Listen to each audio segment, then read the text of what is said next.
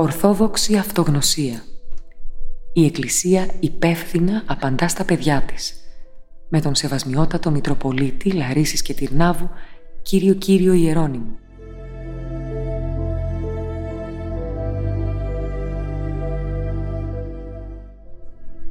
Εξομολόγηση.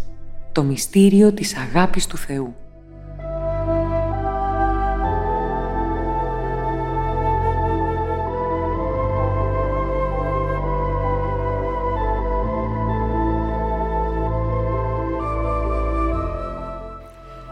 Μετά το Δεύτερο Παγκόσμιο Πόλεμο και έχοντας βιώσει η ανθρωπότητα όλα αυτά τα απάνθρωπα, τους ποταμούς αιμάτων, 45 εκατομμύρια νεκροί στο πεδίο των μαχών. Μόνο στη Σοβιετική Ένωση 22 εκατομμύρια νεκροί, και στρατιώτες και πολίτες. Από εθνοκαθάρισης, και μάλιστα με απαράδεκτους τρόπους, με απάνθρωπους τρόπους θανατώσεις. Αφήστε στα στρατόπεδα συγκέντρωσης αυτό που γινόταν.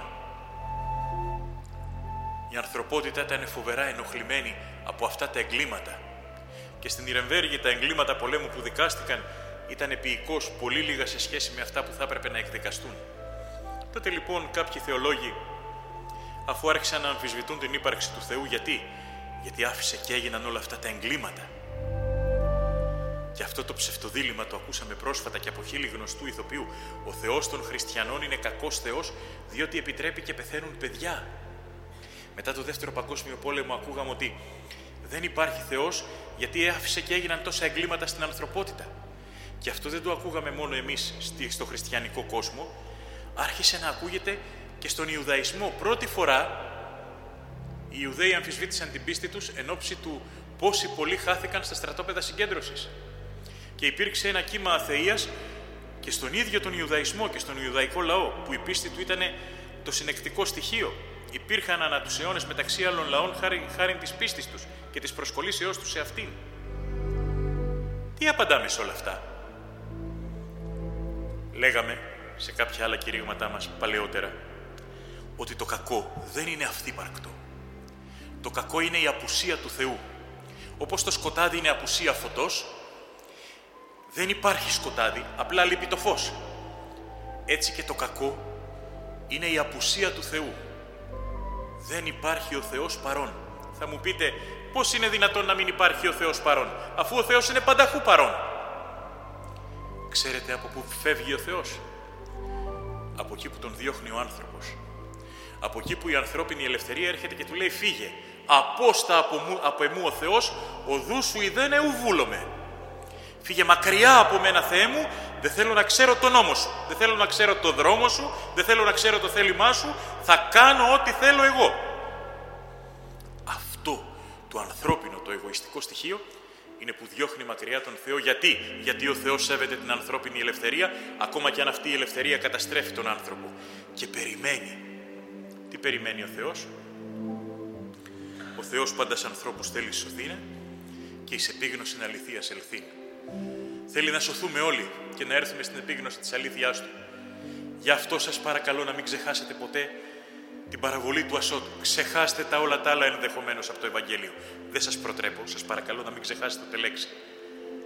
Αλλά αν κάτι πρέπει να κρατήσετε, είναι αυτή η παραβολή του ασώτου που δείχνει τον Θεό Πατέρα να περιμένει τον άσωτο Υιό, παρά το γεγονός ότι ο Υιός αδίκησε φοβερά τον Πατέρα. Του φάγε λεφτά.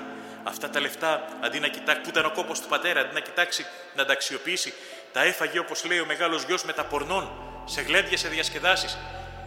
Και αποτυχημένος, περιφρονημένος, καταεξαντλημένος, γυρίζει για να γίνει υπηρέτης και ο πατέρας τον αποκαθιστά στη θέση του Υιού.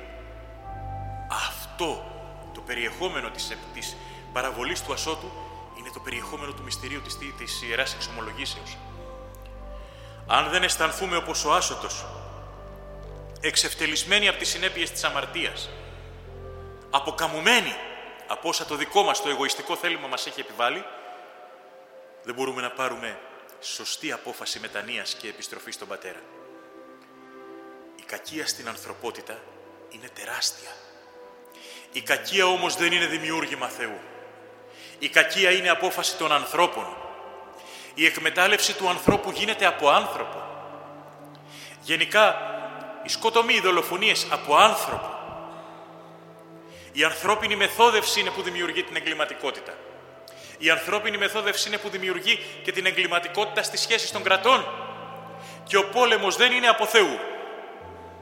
Γι' αυτό η Εκκλησία διαρκώς καταδικάζει τον πόλεμο ως μέγα αμάρτημα και ευλογεί τα όπλα στον αμυντικό αγώνα και κοινωνεί τους στρατιώτες που θα πάνε στο μέτωπο, όταν όμως γυρίσουν, και ευχόμαστε να γυρίζουν πάντα νικητές, τους επιβάλλει σε εκκλησιαστικά επιτήμια γιατί έχει σαν αίμα. Και δεν τους κοινωνεί 3 χρόνια για να ηρεμήσει και ο ψυχικός τους κόσμος, γιατί αυτός ο οποίος φτάνει να χύσει αίμα έχει υπερβεί πολλές ηθικές αναστολές και πρέπει κάπως η ψυχή του να συμμαζευτεί, να αναδομηθεί, ώστε να επανέλθουν αυτά τα οποία ξεπέρασε για να φτάσει να πολεμήσει. Η Εκκλησία ξέρει τον άνθρωπο και μπορεί και τον ανατάσει, ώστε ο άνθρωπος να έρχεται στα συγκαλά του. Όμως ο άνθρωπος πολλές φορές επιμένει στην πτώση του, επιμένει στην αμαρτία του, επιμένει σε αυτό το οποίο είναι η τραγικότητά του. Η δυστυχία μας είναι δημιούργημα δικό μας. Δεν τη στέλνει ο Θεός. Ό,τι μας δυσκολεύει είναι προϊόν της λάθος νοοτροπίας μας. Γι' αυτό η Εκκλησία τι λέει? Μετάνοια. Τι σημαίνει μετάνοια? Αλλάζω μυαλά. Μετά και νους.